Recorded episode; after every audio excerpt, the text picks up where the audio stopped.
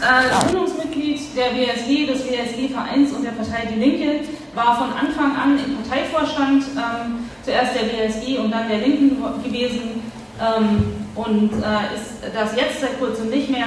Ähm, sie war zwölf Jahre lang Bundestagsabgeordnete für Die Linke und ähm, ist jetzt aktiv im ähm, Kreisverband oder ähm, Basisorganisation, heißt das in Berlin, Treptow Nord. Genau. Jules ist aktiv bei der Linken in Essen und äh, neuerdings Landessprecher des ähm, Landesverbandes NRW der Linken. Ähm, Christine wird, was, äh, wird vor allem was zur Geschichte der Partei sagen. Jules wird vor allem ähm, was zum Stand, äh, wie die Partei jetzt dasteht und wie es weitergehen kann, sagen, aber natürlich gibt es da ähm, auch Überschneidungen. Beide werden ungefähr 20 Minuten sprechen. Danach haben wir Zeit zur Diskussion. Ähm, ich sage es jetzt schon mal, ich würde euch bitten, dass ihr ähm, euch in euren Redebeiträgen auf zwei bis drei Minuten beschränkt, dass möglichst viele Leute drankommen können. Am Ende gibt es noch mal ein Schlusswort der beiden geben. Ähm, nach äh, den Redebeiträgen würde ich so eine kurze ein, zwei Minuten äh, Runde zum Runterkommen machen, wo ihr kurz äh, überlegen wollt, ob ihr was sagen wollt, was ihr sagen wollt, euch mit euren Nachbarn austauschen, dann könnt ihr euch melden. Ähm, ich würde euch dann aufnehmen und einzeln aufnehmen. Genau, und damit würde ich das Wort an Christine übergeben. Ja, ja ich stimme auf. Ähm, genau, äh, ja, danke Julia. Ähm, ich bin tatsächlich äh, seit kurzem in der ähm, aktiven Gruppe in Treptow Nord. Ähm, das betone ich jetzt an der äh, Stelle, also nicht nur, weil Gerrit da ist, weil er nämlich auch einer sozusagen unserer aktivsten Genossen ist, sondern ähm, weil ähm, wir in Treptow Nord tatsächlich, oder in, in, im Bezirk Treptow-Köpenick, einem, einem Bezirk der Linken, das eher traditionell geprägt ist, sozusagen, was die Parteistruktur angeht, sozusagen ein neues Modell haben, wie wir auch Aktivitäten ähm, organisieren und einen sehr, sehr hohen Aktivitätsgrad haben und das sehr, sehr spannend ist, weil in der Berliner Abgeordnetenhauswahl dort ähm, ein Direktmandat von Katharin Genburg gewonnen wurde, auf, mit der Kampagne Deutsche Wohnen und Co. enteignen im Rücken. Und ähm, deswegen sozusagen habe ich das betont am Anfang. Ähm, und ähm, genau, ich glaube, das ist heute soll das eine, eine Session sein, wo wir einerseits ähm, der ähm, sozusagen nochmal Revue passieren lassen, die Geschichte der Linken. Also momentan wird die Linke ja sozusagen quasi für, für obsolet erklärt. Und ich glaube, viele in der bürgerlichen Presse freuen sich auch, dass die Linke gerade in einer tiefen Krise ist. Und umso wichtiger ist es vielleicht nochmal zu erinnern, wo die, wo die Linke herkommt, was ihre Wurzeln sind, was ähm, aber auch die Struktur oder ihrer Probleme ist, um dann nach vorne zu gucken und zu schauen, wie wir ähm, eine, ähm, ja, eine Linke schaffen können, die, diese, ähm, die, die wir brauchen ähm, im Kampf gegen Krieg, im Kampf ähm, gegen die sozialen Angriffe, gegen Rassismus ähm, und, und gegen den Klimawandel. Ähm, zurück zu den ähm, Wurzeln. Ähm, Mitte Juni ist es 15 Jahre her, dass äh, der Gründungsparteitag in Dortmund stattgefunden hat. Der Zusammenschluss aus ähm, WASG, also Wahlalternative Arbeit und soziale Gerechtigkeit, ähm, einerseits und der PDS, ähm, ähm, sozusagen die vor allen Dingen im Osten, nicht nur, aber vor allen Dingen im Osten ähm, verwurzelte ähm, ja, Nachfolgepartei der, ähm, der, der SED. Da, die beiden Parteien haben sich sozusagen vereinigt 2007 und was ich wichtig finde oder was ich herausarbeiten möchte, ist, dass die Wurzel für die Entstehung der neuen Linken und auch dem, dem, dem Impetus und dem Selbstverständnis in dieser Gründungsphase ähm, die sozialen Kämpfe ähm, ähm infolge der ja, neoliberalen Maßnahmen der rot-grünen ähm, Bundesregierung waren und der fatalen Entscheidung der rot-grünen Bundesregierung von 1998 bis 2005, ähm, die ja unter anderem auch ähm, den, den Krieg im, ähm, im, Kosovo und in Afghanistan geführt haben. Das heißt, die Gründung ähm, der Linken war Ausdruck der Kämpfe gegen die Agenda 2010, der Hartz-IV-Proteste, ähm, aber auch ähm, der, der, der, Mobilisierung gegen den Kosovo- und Afghanistan-Krieg sowie ähm, die Krise der Sozialdemokratie zu dem Zeitpunkt, die halt gemeinsam ähm, mit den Grünen die Verantwortung trug. Und besonders in den Gewerkschaften gab es eine, ja, ein, eine ganz heftige Diskussion, äh, weil die, die ja, Arbeitnehmerinnen und Arbeitnehmer natürlich besonders betroffen waren von der Agenda 2010 durch die Expansion des Niedriglohnsektors ähm, infolge der ganzen äh, Gesetzgebung ähm, die, die Kampfkraft in Frage gestellt wurde. Und es gab tatsächlich auch ein, ähm, äh, ein, eine große Abkehr von Leuten, die in den Gewerkschaften SPD-Parteibuch hatten ähm, und nach einer politischen Alternative suchten. Und ähm, in, der, in diese Phase, das war 2000, 2003, 2004 kulminierte dieser Prozess, also es war noch lange vor der eigentlichen offiziellen Parteigründung und ähm, es gab äh, eine, eine Mobilisierung von unten gegen die Agenda 2010 und die Hartz-IV-Gesetze. Ähm, es gab eine Demonstration 2003 am 1. November mit 100.000 Leuten hier in Berlin, die wirklich im Wesentlichen von unten organisiert war, aber schon auch bundesweit mit mobilisiert wurde von linken Gewerkschafterinnen und Gewerkschaftern, Arbeitsloseninitiativen. Und es gab dann im April 2004 gab es im Rahmen eines europäischen Aktionstages ähm, gab es ähm, so Hunderttausende, die in Berlin, Stuttgart und Köln, war das glaube ich, ähm, auf der Straße waren äh, und demonstriert haben. Und wir haben damals also ähm, sozusagen die Vorgängerorganisation von Marx 21, weil Marx 21 ist ja quasi ein, ähm, ein, ein, Netzwerk in der Linken, aber hat eine, zumindest zum Teil, eine Vorgeschichte sozusagen als auch eigenständige Organisation und wir haben uns dann im Zuge der Gründung der Linken als eigenständige extra Organisation aufgelöst und sind Teil sozusagen der Linken geworden.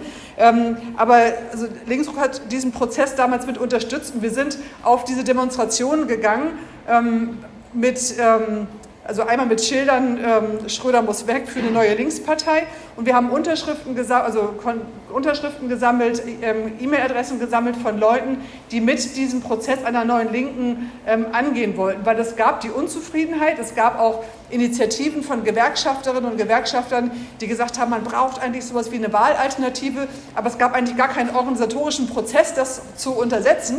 Und wir haben durch tausend Leute, ähm, sozusagen eine Liste mit tausend Leuten drauf, dann in das Büro der nach Fürth gegeben, das war die IG Metall dort, ähm, Thomas Händel, der, der sozusagen eine zentrale Figur war und dann, das war sozusagen mit ein, äh, ein organisatorischer Nukleus, aus dem dann die WASG entstanden ist.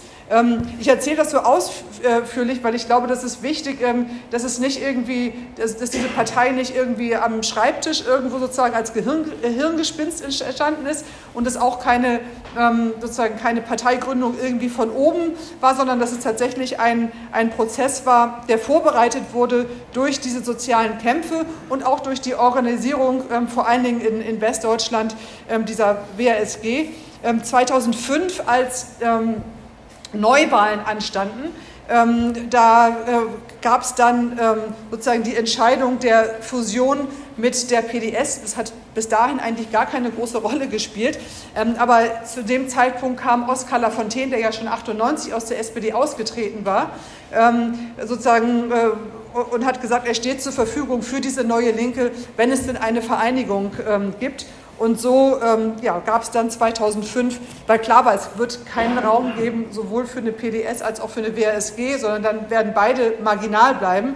Und so gab es dann diesen Prozess der, der, ähm, der Gründung, wurde eingeleitet. Und ähm, mit zu dem ersten Wahlergebnis 2005 von 8,6 Prozent bei der Bundestagswahl und dann ähm, 2007 die Gründung und 2009, das war dann sozusagen der wahlmäßige Höhepunkt mit 11,9 Prozent ähm, sozusagen die Linke ähm, im Bundestag. Das sozusagen das Profil, was die Linke damals hatte und das, mit dem sie auch verbunden wurde, war ähm, eine sozusagen klare Position gegen die Angriffe äh, auf den Sozialstaat und äh, die, die Rechte der Arbeitnehmerinnen und Arbeitnehmer, sozusagen aufgrund sozusagen dieser Angriffe der der Schröder-Regierung ähm, und gleichzeitig ähm, eine, klare Positionierung gegen Krieg. Das waren aber auch die gesellschaftlich zentralen Themen, um die es auch Mobilisierung gab. Also deswegen spielten, also wir haben auch schon zu anderen Themen wie Rassismus, Klimawandel, also hat sich die Linke auch schon positioniert, auch in ihrem Grundsatzprogramm, im Erfurter Programm hat sie da sehr, sehr klare Positionen äh, vertreten wird ja von manchen immer so ein bisschen in Frage gestellt, ob das wirklich so sein sollte. Aber ja, das hat sie. Aber das waren sozusagen nicht die entscheidenden Mobilisierungsthemen. Gesellschaftlich, genau, es äh, ähm, war dann eine Phase sozusagen, wo die Partei quasi sich etabliert hat an verschiedenen Orten. Ähm, gesellschaftlich ist wichtig zu sehen, ähm, haben wir dann von 2010 bis 2018 sozusagen eine Rechtsentwicklung ähm, beobachtet, die zu der Gründung 2007 wir schon gewissermaßen auch geahnt hatten, dass sowas auch in Deutschland passiert. In anderen europäischen Ländern gab es das ja schon vorher ne, mit, ähm, äh, der, mit Frankreich, dem Front National und, und, ähm, und auch ähm, starken rechten Parteien in anderen Ländern.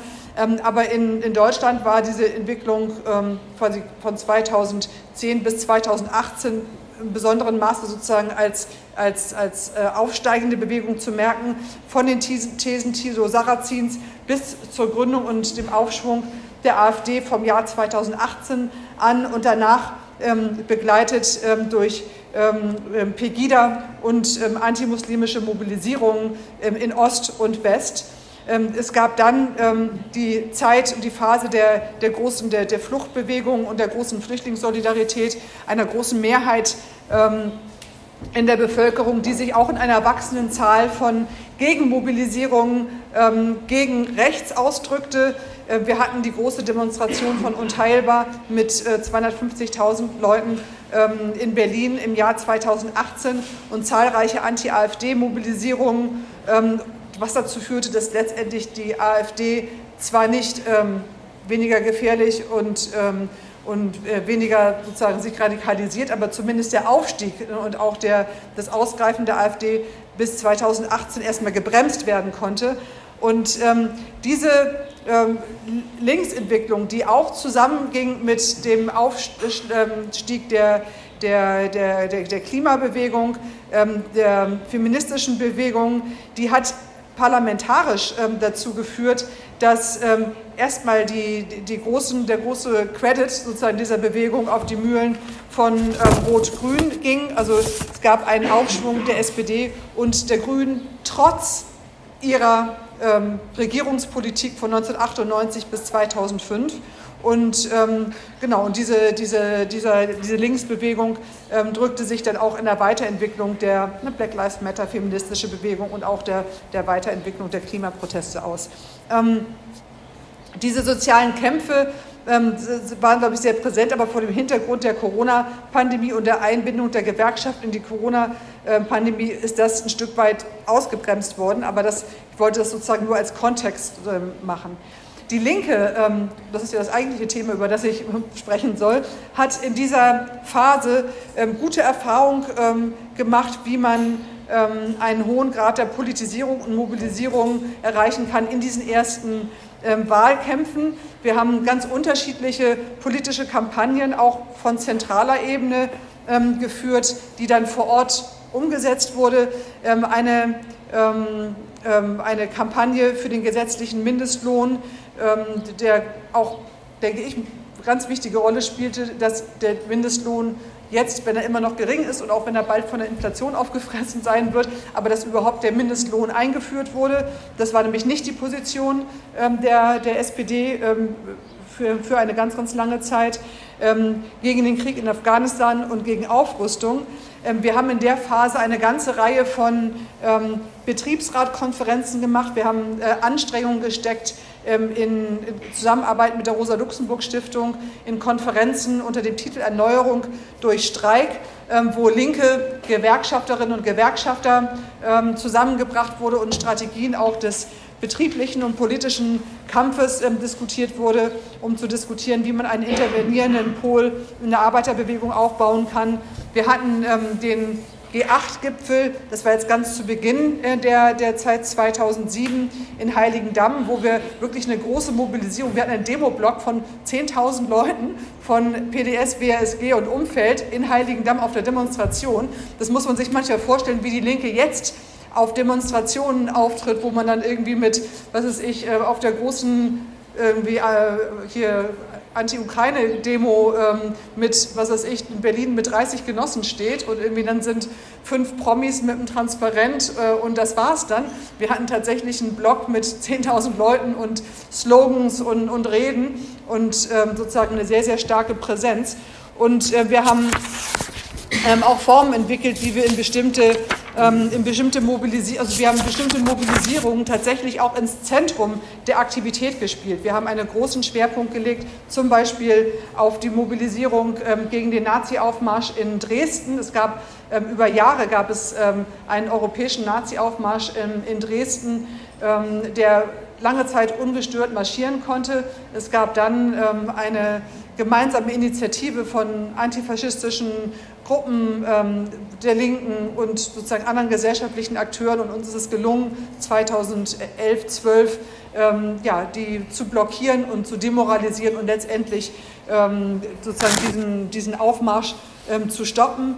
Ähm, wir haben ähm, auch aus der Linken heraus stark äh, die Gründung von Initiativen wie Aufstehen gegen Rassismus und zahlreiche Mobilisierungen gegen die AfD betrieben und so viele Schritte begünstigt, wie, wie wir die gesellschaftlichen Kräfteverhältnisse verändern durch gesellschaftliche Mobilisierung und durch die Verschiebung von, ja, auch von politischen Diskursen.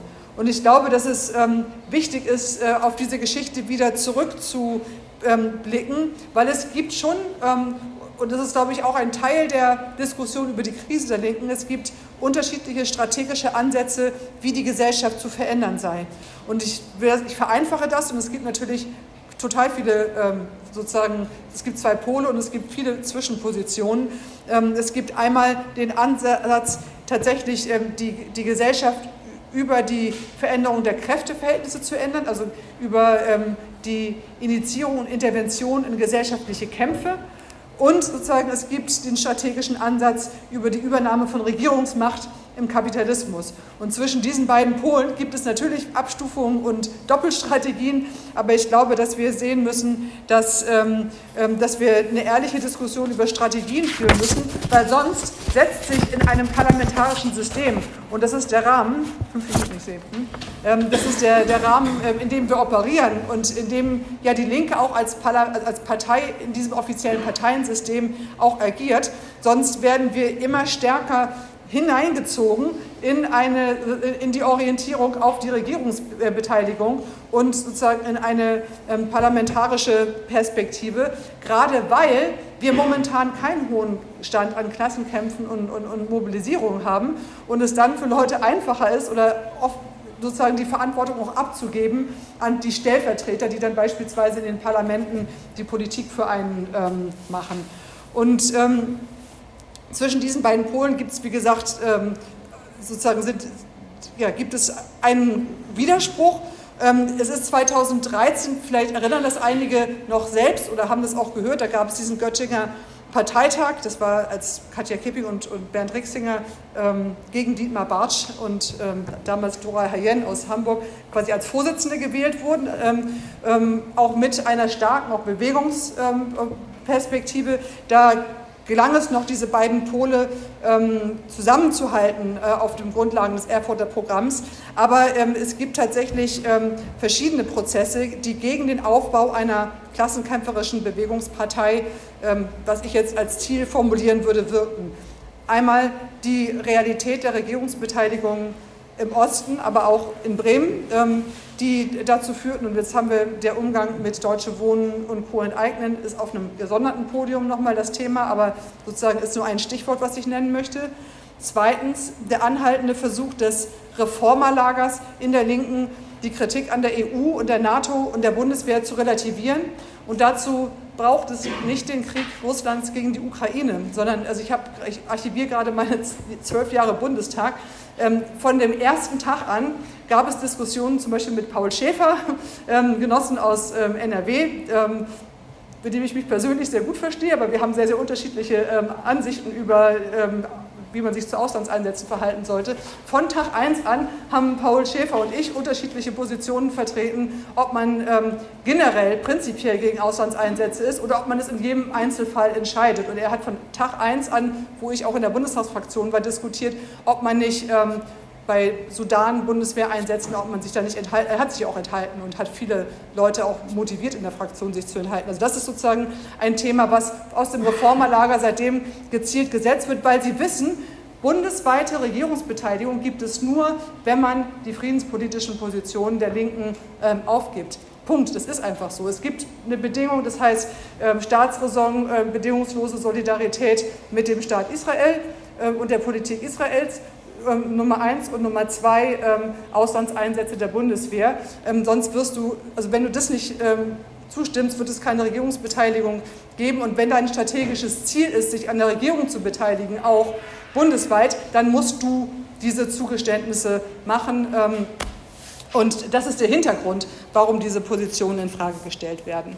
Ähm, weitere ähm, Probleme, ähm, ich sehe gerade, zwei Minuten habe ich noch, ich sehe die Uhr.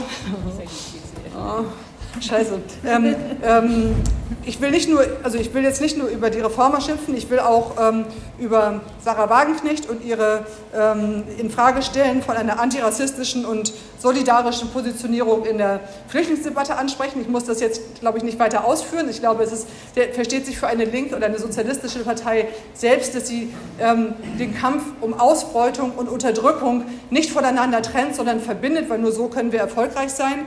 Ähm, und ich glaube auch, dass wir in Teilen der Partei eine unkritische Positionierung gegenüber Russland, Bashar al-Assad und anderen hatten, das uns, was uns handlungsunfähig gemacht hat, sozusagen auch in der Mobilisierung ähm, und uns auch schwächer gemacht hat in der Abwehr der Angriffe der Reformer auf unsere friedenspolitischen Positionen.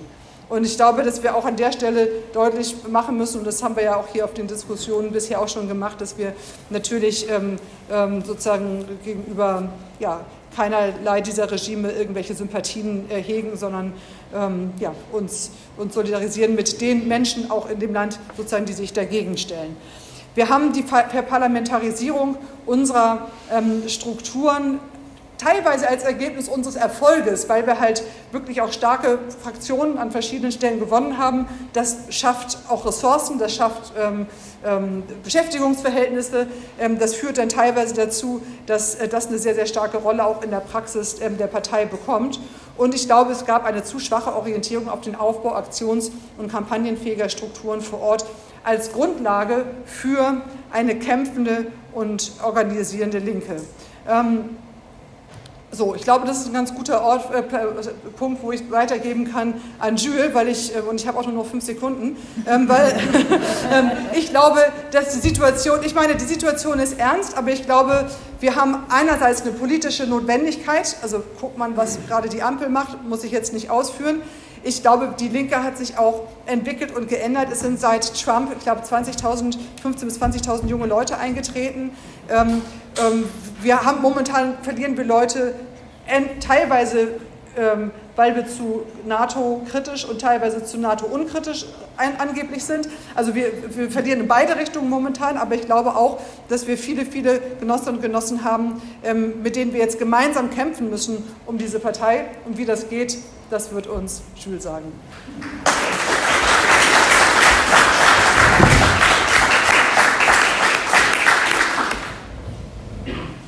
Ja. Das Mikro.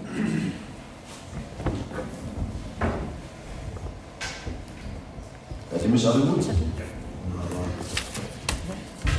Ja, ich wünschte, ich hätte eine einfache Antwort auf die Frage, wie wir mit der Linken weiterkommen und äh, wie wir die zu einer besser funktionierenden Partei machen. Ich glaube, Christina hat schon ganz, ganz viel Wichtiges und Richtiges hergeleitet, sowohl woher wir kommen, als auch zu den aktuellen Problemen. Wenn man sich die aktuelle Situation anschaut, muss man sagen, die Partei ist mit in der größten Krise, seit es sie gibt. Und das ist nicht plötzlich entstanden, das ist nicht die Folge einer verlorenen Bundestagswahl, sondern die Folge von Konflikten innerhalb der Partei, die sich seit Jahren ziehen. Also diese Krise ist keine neue Erfindung, sie ist nicht irgendwie mit den letzten äh, paar Monaten entstanden, sondern sie verschärft sich über Jahre. Und ich glaube, das liegt auch daran, zum einen, und das hat Christine beschrieben, dass wir keine Ausrichtung haben, für wen machen wir Politik. Zum anderen liegt es aber auch an einem sehr, sehr merkwürdigen Verständnis in der Partei. Und ich weiß, das ist eine kontro also sicher auch kontroverse These, aber relativ oft wenn man Debatten innerhalb der Partei mitverfolgt sozusagen, wird der Konflikt sozusagen innerhalb der eigenen Partei höher gewichtet als der Konflikt mit den politischen Gegnern. Und ich glaube, wir brauchen eine Strategiedebatte und müssen gleichzeitig erkennen, dass die verschiedenen Spielarten von linker Sozialdemokratie bis äh, sozialistischen Genossinnen und Genossen in der Partei sich immer noch näher stehen als der Allparteienblock, den wir sonst haben. Und das fordert auch eine andere Form der Kultur. Weil ein großer Teil der Genossinnen und Genossen, die wir auch verlieren, die aktiv waren, verlieren wir auch, weil die Umgangsformen und die Kultur innerhalb der Partei einfach unattraktiv sind. Also es ist nicht überall so, dass man da hinkommt und denkt, boah, geil, hier würde ich jetzt gerne jeden Mittwochabend verbringen. So, und am besten sehe ich die Genossinnen und Genossen auch noch dreimal sonst zusätzlich in der Woche. Und das ist ein Punkt, den darf man nicht unterschätzen. Weil diese Streitigkeit, also keiner, der seine Freizeit oder die ihre Freizeit an einem Ort verbringt, wo sie es freiwillig macht, tut das, wenn die Kultur schwierig ist, die Umgangsformen schwierig, wenn die ähm, Debatten unsolidarisch geführt werden. Und ich bin dafür, dass wir diskutieren. Ich bin dafür, dass wir klären, für wen machen wir Politik. Ich bin dafür, dass wir klären, wie machen wir Politik. Aber ich glaube tatsächlich auch die Frage der Umgangsformen äh, innerhalb der Partei ist eine, die wir klären müssen. Weil wir brauchen eine andere Umgangsform. Wir brauchen tatsächlich eine Kultur, die ermöglicht, dass man auch bei Differenzen an Seite an Seite mit Genossinnen und Genossen kämpft.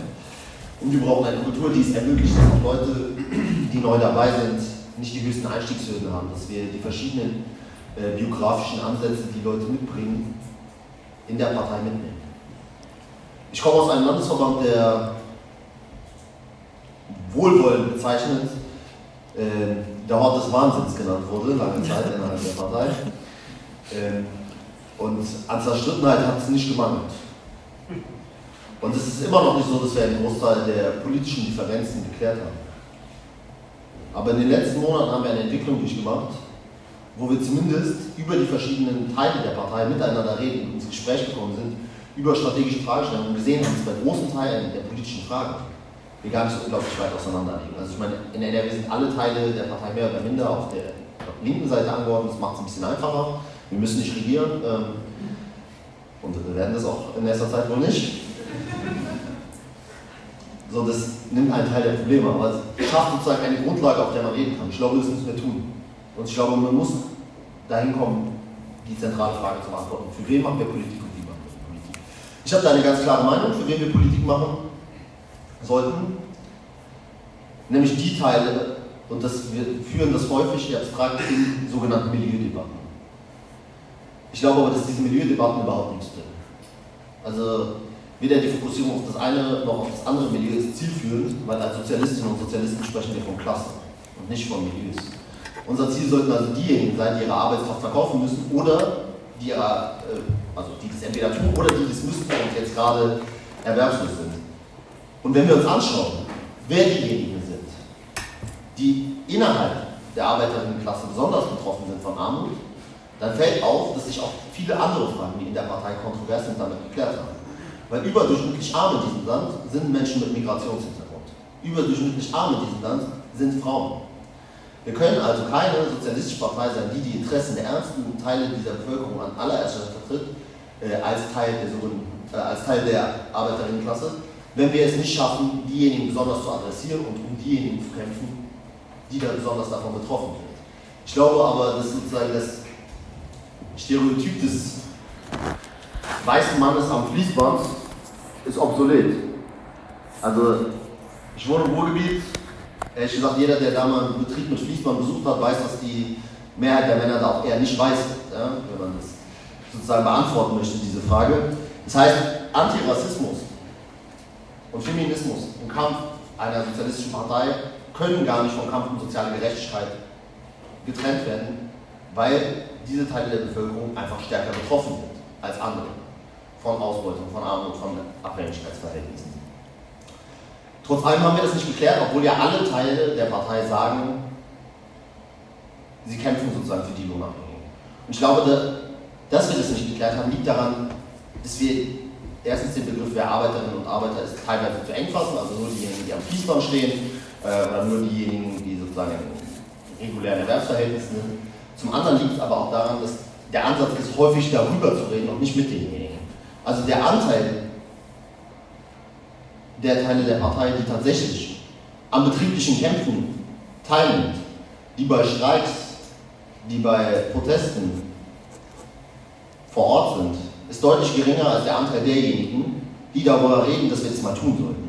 Ich glaube, das ist eines der zentralen Probleme, was man auch für sich reflektieren muss. Wenn wir weniger darüber reden, dass wir mal mit denen Politik machen, sondern häufiger. Egal, ob das die eigene präferierte Gewerkschaft jetzt die IG Metall ist, Verdi oder NGG, bei deren Streiks vorbeischauen und sehen, wer da demonstriert, dann erklären sich oder erledigen sich viele Fragen in der Praxis, für wen wir Politik machen, weil man sieht die Vielfältigkeit der Klasse. Ich glaube, das alles geht aber nicht sozusagen aus dem Parlament heraus. Also es ist wichtig, dass wir im Parlament eine starke Linke haben, die dort über Anfragen aufklärt, wie Mindestnotenbetrug geschieht, die dort über Anfragen aufklärt äh, und Öffentlichkeit schafft für äh, den Bruch von, äh, von Leiharbeitsgesetzen, ähm, von ja, Lobbyismus, Milliardengelderverschwendung, Sozialabbau und all dem. Aber das kann nur ein Teil der Praxis sein. Ich glaube, ein mindestens ebenso wichtiger Teil ist direkt, die direkte Beteiligung an Klassenkämpfen. Und das funktioniert nicht, indem man auch mal da vorbeischaut und Rede hält, sondern indem man in permanenten Austausch ist mit den Strukturen, die es bei einem vor Ort gibt. Und das ist natürlich als Ehrenamtlicher oder als Ehrenamtlicher schwer zu gewährleisten.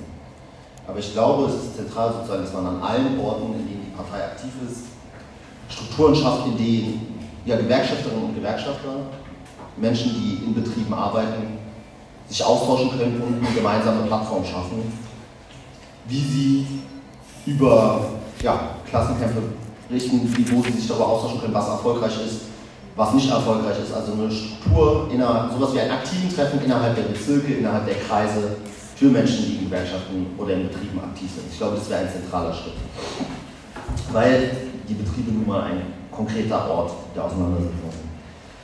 Ich glaube auch, und das habe ich ja eben schon gesagt, die Frage, für wen wir Politik machen, geht auch einher sozusagen mit denjenigen Menschen, die in Deutschland eine sogenannte Migrationsgeschichte haben. Wenn wir uns das anschauen, da wird zumindest ein großer Teil derjenigen, die hierhin oder der Familien hierhin migriert, geflüchtet sind oder ähnliches, die werden sagen, wir sind nicht hingekommen, weil wir unbedingt mal einen Wiener Schnitzel haben wollten oder das deutsche Wetter so mega geil ist, sondern aufgrund von Verfolgungssituationen im eigenen Land, aufgrund von Diskriminierung, aber auch aufgrund sozusagen von Arbeitsverhältnissen, von Armut innerhalb der Gesellschaft, wo man herkommt.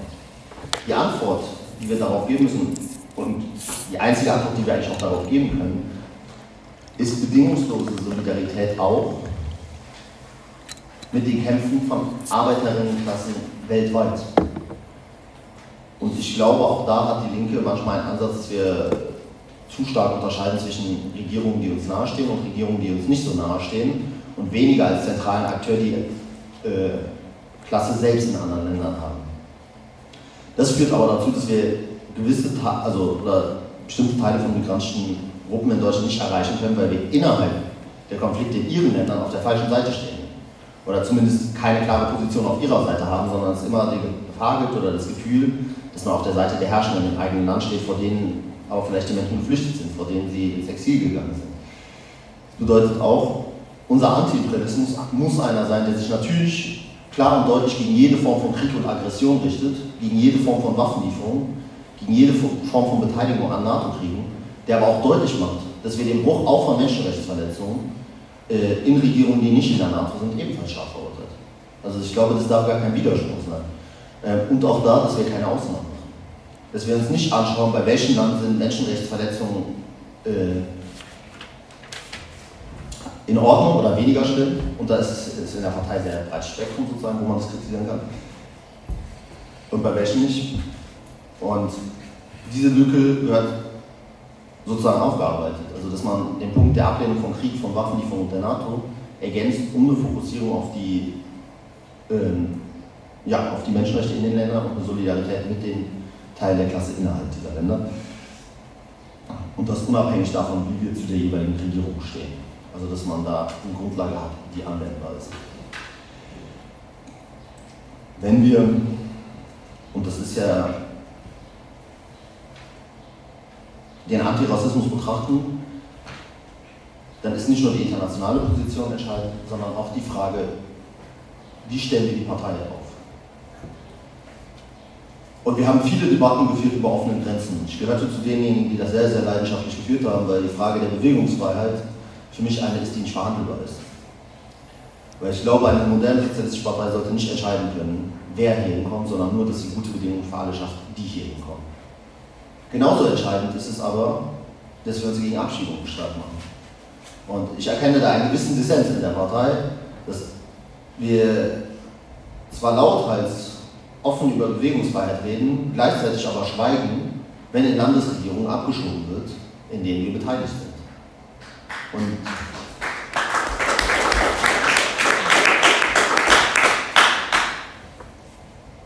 ich glaube, glaubwürdig kann man nur sein, wenn man beides ist. Für offene Grenzen und das dann auch in der Praxis durchsetzt. Dass wir nicht akzeptieren die Notwendigkeit vermeintlicher Regierungsvereinbarungen, die dazu führen, dass Menschen auch aus linken Landesregierungen nach Afghanistan abgeschoben wurden.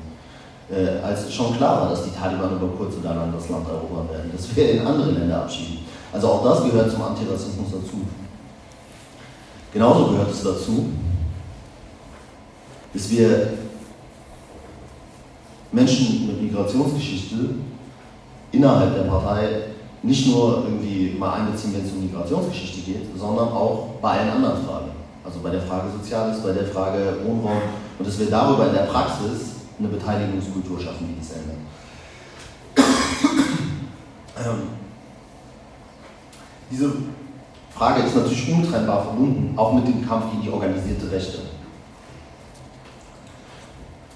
Dabei ist die AfD der organisierte Block, aber wir merken ja auch in immer mehr Landesregierungen oder in immer mehr Ländern, wie sozusagen die CDU auf äh, Annäherungskurs, wie die Teile von, ähm, ja, wie große Teile sozusagen auch von FDP und SPD und teilweise auch Grünen das Wording übernehmen.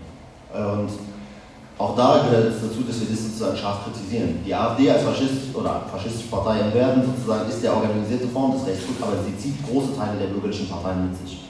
Und auch da muss man klar sein, nicht aus Sorge um mögliche Regierungsoptionen oder aus Sorge um mögliche Koalitionspartnerinnen die Kritik daran abschwächen, wenn aus deren Reihen rassistische Äußerungen kommen. Also wenn irgendwie ähm, in Barbü der Ministerpräsident, ein Grüner, artikuliert, dass man die kriminellen Ausländer schneller abschieben sollte, dann ist das eine Position, die hätte vor zehn Jahren die NPD so artikuliert. Das muss man in der also muss man einfach mal feststellen, wie auch das Wording und die Praxis da deutlich nach rechts gerückt ist und es bedarf auch sozusagen einer schärferen Kritik an rassistischen und rechten Äußerungen in den Parteien, die sich nicht recht sehen, aber in Teilen mit diesen Artikulationsmustern spielen. Ähm, das heißt sozusagen die Grundlage und diese verbindende Klassenpolitik, die wir häufig artikulieren, ist ja zu einer Schiffel geworden in der Partei, die umkämpft ist. Was wir aber brauchen, ist, dass wir tatsächlich Politik mit unserer Klasse machen und dass wir daran erkennen, dass sich viele Fragen lösen, weil wir sehen, wie die Klasse aufgestellt ist.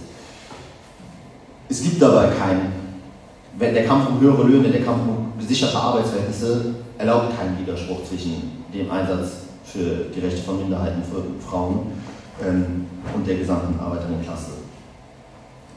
Das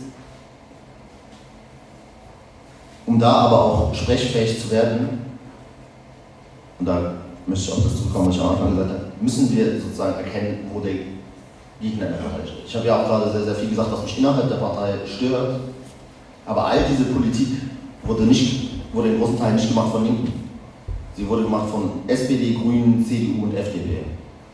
Und ich würde mir wünschen, auch für die Praxis der Partei sozusagen, dass wir die strategischen Debatten in der Partei führen, dass wir äh, uns darüber austauschen, wie wir Parlamentsfraktionen, wie wir Abgeordnete stärker dafür nutzbar machen, dass sie als Motor oder als äh, Sprachrohr für Streiks, für Demonstrationen, für Proteste da sind, dass wir uns darüber unterhalten, welche Fallschritte bieten Regierungsbeteiligung, wie schaffen wir es, wenn wir, wenn Teile regieren wollen, dass wir zumindest irgendwie Abschiebungen oder ähnliches komplett verhindern.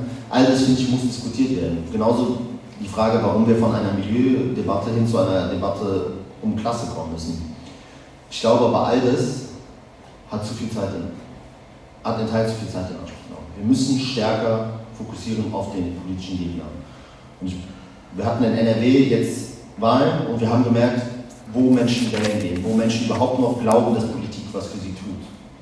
Und in den ärmsten Stadtteilen, sozusagen, ob in Köln, ob im Ruhrgebiet, oder auch im Münsterland, ist die Wahlbeteiligung meist ein Drittel dessen, was sie in den reichen Stadtteilen ist. Und das liegt daran, dass viele dort überhaupt nicht mehr das Gefühl haben, dass Politik etwas für sie tut. Und dieses Gefühl ist richtig. Denn keine der herrschenden Regierungen in den letzten Jahren hat etwas für diese Menschen getan. Ähm, und das werden wir auch nicht ändern, dass diese Menschen wählen gehen mit Appell, geht wählen, sonst passiert das und das. Die Gefühle, dass es schlechter wird weil durch Wahlen die, oder dass es nicht besser wird, ist, hat sich manifestiert. Und das zu ändern, schafft man meiner Ansicht nach nur, wenn man deutlich macht, dass es einen realen Unterschied gibt zwischen der Linken und den anderen Parteien, dass man nicht ist wie der andere, dass man sich nicht kaufen lässt, ähm, wenn man im Parlament ist, dass man nicht die Versprechen bricht an dem Tag, an dem man in die Regierung eingezogen ist. Und das schaffen wir aber nur, wenn wir eine reale Verankerung sozusagen in den prekärsten Stadtteilen schaffen. Das, und das ist eine langfristige Aufgabe. Aber ich glaube, sozusagen das Konzept von Stadtteilgruppen, von tatsächlich auch niederschwelligen Angeboten wie Sozialberatung, wie auch ähm, Beratung, Rechtsberatung bei äh, ja, Mietsteigerung, bei Räumungsdrohungen und die Organisierung von Protesten, wenn solche Ausnahmen eintreten, ist eine zentrale Aufgabe der Linken. Die muss eine viel, viel wichtigere Rolle in unserer politischen Praxis einnehmen, als die Frage, wie hat sich gerade irgendein Bundestagsabgeordneter oder irgendeine Bundestagsabgeordnete zu irgendeinem Thema gemacht. Weil das bekommt da im großen Teil niemand mit. Also wenn ich bei mir Viertel frage, dann haben die meisten von denen noch nie irgendwie Twitter aufgemacht und haben nicht mitbekommen, wer sich wie zu welchem Konflikt geäußert hat. Und das ist für sie auch nicht zentral. Zentral ist, dass wir an ihrer Seite stehen, wenn sie die nächste Räumungsdrohung bekommen. Zentral ist, dass wir an ihrer Seite stehen, wenn es die nächsten Mietstanden gibt oder wenn sie keinen Job bekommen, weil sie den falschen Nachnamen haben. Und dass wir da Alternativen schaffen. Und ich glaube, dafür müssen wir viel stärker von der Praxis sozusagen der ähm, eigenen Selbstbeschäftigung weggehen, hin zu einer Organisierung in den prekärsten Stadtteilen. Soweit erstmal.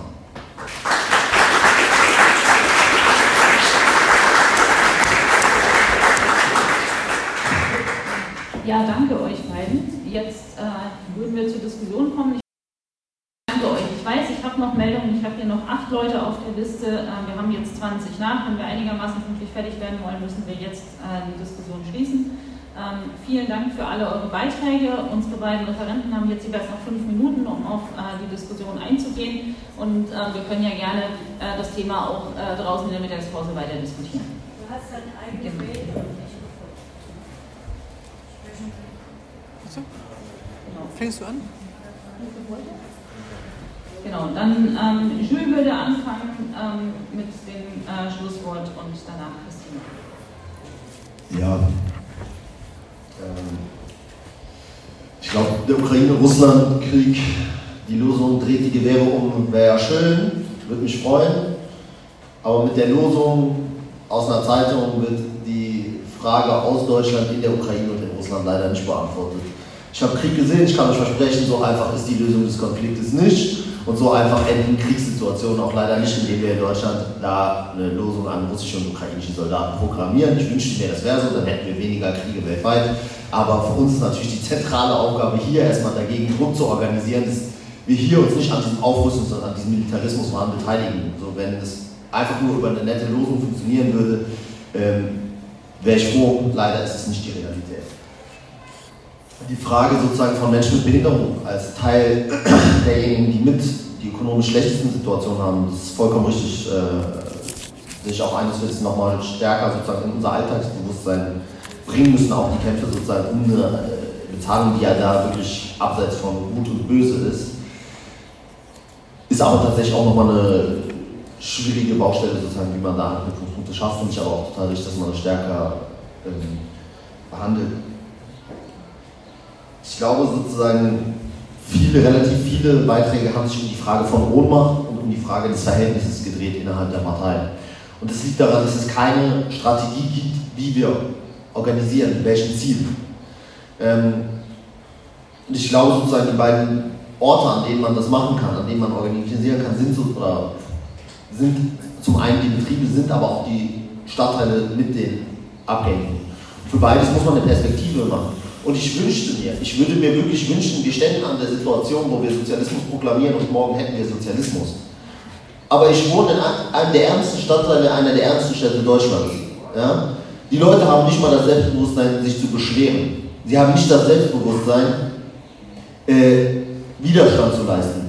Es ist also eine ganz andere Realität. Wir müssen den Leuten erstmal das Vertrauen geben, dass sie Rechte haben, dass sie Widerstand üben können. Dass wir müssen mit ihnen kämpfen und ihnen zeigen, dass es äh, das Kämpfen etwas bringt. Und da ist die Antwort natürlich, dass große Verbesserungen nur im Sozialismus möglich sind. Aber ich glaube tatsächlich, der alltägliche Kampf ist auch einer, um zu zeigen, dass Menschen Selbstvertrauen gewissen, dass ihr Bewusstsein als Teil der arbeitenden Klasse gestärkt wird. Und das schaffen wir nur, wenn wir mit ihnen gemeinsam kämpfen, wenn wir mit ihnen daran ansetzen, dass sie etwas verbessern. Und da gibt es viele konkrete Projekte, wo sie das lernen. Also ne, ob das irgendwie im Gesundheitskiosk ist, ob es äh, die Frage von, äh, also bei mir in Essen ist eine zentrale Frage für viele Menschen ist die Frage, wie gehen sie mit Kettenbildung um? Und das sind, das sind Menschen seit 20 Jahren in abstrusen Situationen gefangen, wo sie keinerlei Rechte haben.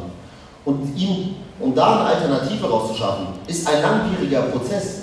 Wenn ich entrechtet quasi geboren wurde, entrechtet bin, dann ist der Kampf zu Selbstbewusstsein, zur Erkennung, dass ich Teil einer organisierten Klasse bin, die Gegenwehr schaffen kann, in einer Situation, wo meine Klasse aber kaum organisierte Gegenwehr leistet. Natürlich ein schwieriger und langwieriger Prozess.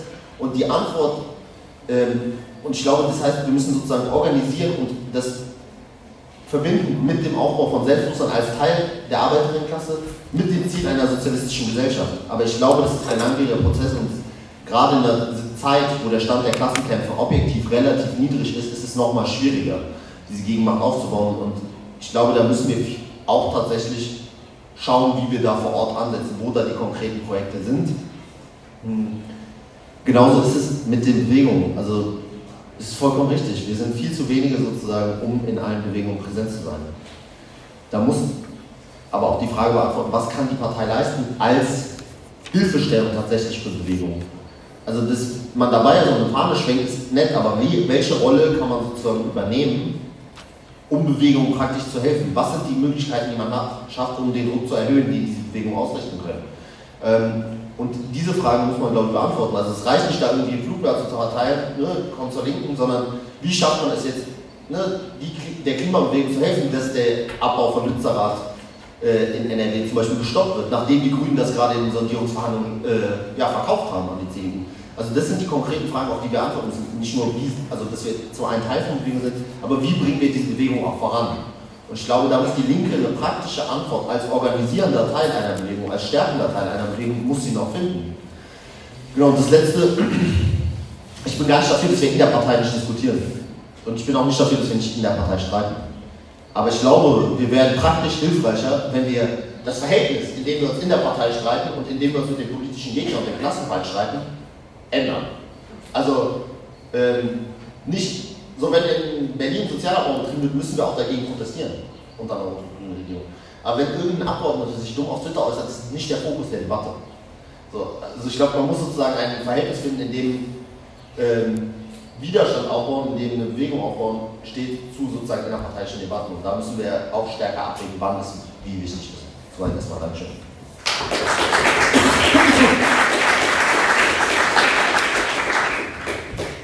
Genau.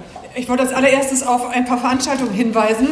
Kirsten, du hast angesprochen, mehr praktisch. Ähm, gleich aus Erfolg lernen, Krankenhausbewegung Berlin NRW. Danach Aufbruch Ost, die erfolgreiche Kampagne der NGG, eine Analyse. Und morgen Abend eine praktische Workshop-Schiene, ähm, also sozusagen sucht euch die Punkte raus, aber ich glaube, es ist auch wichtig, dass wir sozusagen die praktischen Initiativen plus die politischen Debatten dahinter diskutieren. Unter anderem zum Beispiel bei der Veranstaltung am Montag Inklusion in einer exklusiven Welt ähm, mit dem ähm, ähm, äh, Aktivisten Raul ähm, Krauthausen und anderen. Also ich glaube, dass es wichtig ist, dass wir die Diskussion aufnehmen, aber dass es tatsächlich auch dahinter ja auch politische und theoretische Fragen und Differenzen stehen, die wir diskutieren müssen. Drei Punkte. Nummer eins die Frage, welches Verhältnis zur Klasse und was die Funktion. Ich möchte die Frage, die du gestellt hast, vorhin, ähm, möchte ich in Verbindung mit ähm, einem Punkt stellen, der mir wichtig ist, weil ich finde, die Linke soll nicht ähm, für Leute Politik machen, sondern mit Leuten Politik machen und sie aktivieren. Und ähm, deswegen, äh, welches, ähm, welche Funktion sozusagen hat die Diskussion zum Thema Klasse. Ich glaube, im Kapitalismus ist sozusagen hat, spielt die eine zentrale Rolle ähm, äh, zur, ja, zur Zementierung der gesellschaftlichen Verhältnisse, aber auch zur Überwindung. Ähm, ob wir sozusagen die organisierte Arbeiterklasse ähm, für ähm, sozusagen für den Kampf ähm, um die konkreten Verbesserungen, aber auch den Kampf um eine andere Welt äh, gewinnen, weil die letztendlich entscheidend dafür ist, ähm, die, ja, die Gesellschaft aufzubauen. Und dabei, ähm, glaube ich, müssen wir den Begriff von Arbeiterklasse viel, viel weiter fassen, als das allgemeinhin ähm, ähm, üblich ist. Sozusagen nicht nur die industrielle Arbeiterklasse, die eine wichtige Rolle spielt, sondern natürlich auch der riesengroße Bereich sozusagen im, im, im Dienstleistungssektor. Und deswegen ähm, ist es wichtig, dass wir, ähm, dass die Linke immer ein besonderes Augenmerk hat, auch darauf, ähm, Arbeiterinnen und Arbeiter zu organisieren. Und ich finde, ich will das nicht in Widerspruch sozusagen zu einer ähm, kommunalen oder Vorortverankerung sehen, aber ich glaube, die politisch-strategische entscheidende Frage ist, wie wir in der Arbeiterbewegung und auch in der Gewerkschaftsbewegung eine politische Alternative sozusagen äh, aufmachen. Das muss nicht im Widerspruch stehen, aber ich finde, es ist schon wichtig, ähm, dass, dass wir sozusagen da den ähm, dass wir auch genau das angehen, gerade weil die SPD sozusagen ja so eine starke Rolle spielt. Und wenn wir wollen, dass dieser, das Gegeneinander ausspielen von politischen und ökonomischen Kämpfen, wie das auch oft gemacht wird zwischen Sozialdemokratie und Gewerkschaften, wenn das aufhört, müssen wir sozusagen rein. Zweitens, ähm, ich fand den Punkt ganz wichtig mit der Frage der Anti-Establishment-Stimmung. Und ich sehe das ähm, ähnlich, wie du das eben gesagt hast ähm, Horst, und vielleicht ist es auch ein Stück weit ähm, eine, eine, Frage, sind wir selbstbewusst, sozusagen artikulieren wir, dass wir eine System, also dass wir eine Systemüberwindung brauchen, oder sind wir nur Reparaturbetrieb sozusagen für, für das, ähm, ähm für die täglichen Widersprüche. Und ich glaube, dass es wichtig ist, dass die Linke auch keine Angst hat, sich diesen Impetus einer Anti-Establishment-Partei ähm, zu geben ähm, und das nicht nur das als sozusagen Impetus, sondern das auch ernst meint, ähm, weil wir nicht durch die Anpassung an ähm, die bestehenden Verhältnisse die Institutionen etwas verändern, sondern indem wir Menschen auch in Opposition und in Widerspruch und in Widerstand äh, mit diesen Verhältnissen bringen. Ähm, komme ich zu dem letzten Punkt mit den ja, mit, mit der Frage der, der Differenzen. Ich finde es schon wichtig, dass wir gerade an der Stelle sind. Ähm, deswegen haben wir auch sozusagen den, das, das, Flugblatt, was hier ausliegt, sozusagen steht Scheideweg drüber. Die Linke muss sich entscheiden schon an einem Punkt, in welche Richtung sie weitergeht. Ich glaube auch, dass die Linke ähm, sozusagen ist als gesamtdeutsche Partei, äh, sie hat ein, sozusagen, hat ein linksreformistisches Programm ähm, äh, und sozusagen das ist auch an sich nicht das Problem, dass Leute sozusagen auch unterschiedliche Perspektiven haben, sozusagen wie weit sie gehen wollen, um die Gesellschaft zu verändern.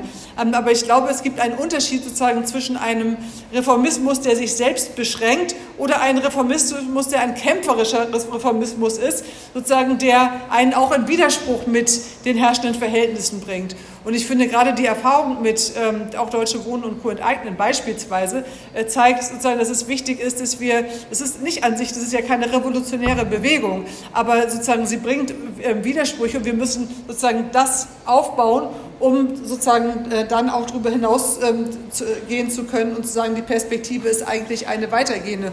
Und wir haben einen Streit in der Partei und den müssen wir auch führen, ob wir, ähm, ähm, genau, was, welche Priorität wir setzen wollen. Wollen wir diese Gegenmacht aufbauen oder wollen wir ähm, letztendlich ja, eine, ähm, eine, eine zweite Sozialdemokratie werden? Und das sind Fragen, die auf dem nächsten Parteitag diskutiert werden.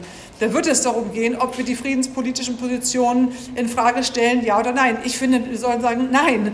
Ähm, die Frage, ob wir, ähm, ich denke, die Partei muss sich auch positionieren, machen wir eine ähm, sozusagen einen Kompromiss jetzt zwischen den Arbeit, zwischen den Gewerkschaften und den, ähm, ähm, und, und den Bossen, wie das die Regierung jetzt will mit der konzertierten Aktion, um die Folgen der Inflation abzuwehren, oder organisieren wir den Widerstand gegen die Folgen der Inflation, ähm, sozusagen, die die Mehrheit der Leute ähm, tragen müssen. Das sind ähm, Auseinandersetzungen, die wir, die wir führen müssen. Und ich glaube, die Linke hat nur eine Zukunft, wenn sie tatsächlich diesen Weg auch führt, eine Anti-Establishment-Partei wird und diesen Widerspruchstand auch organisiert und tatsächlich eine Partei wird, die die Kräfteverhältnisse ändern will und nicht ankommen möchte, da sozusagen, wo das Establishment schon ist.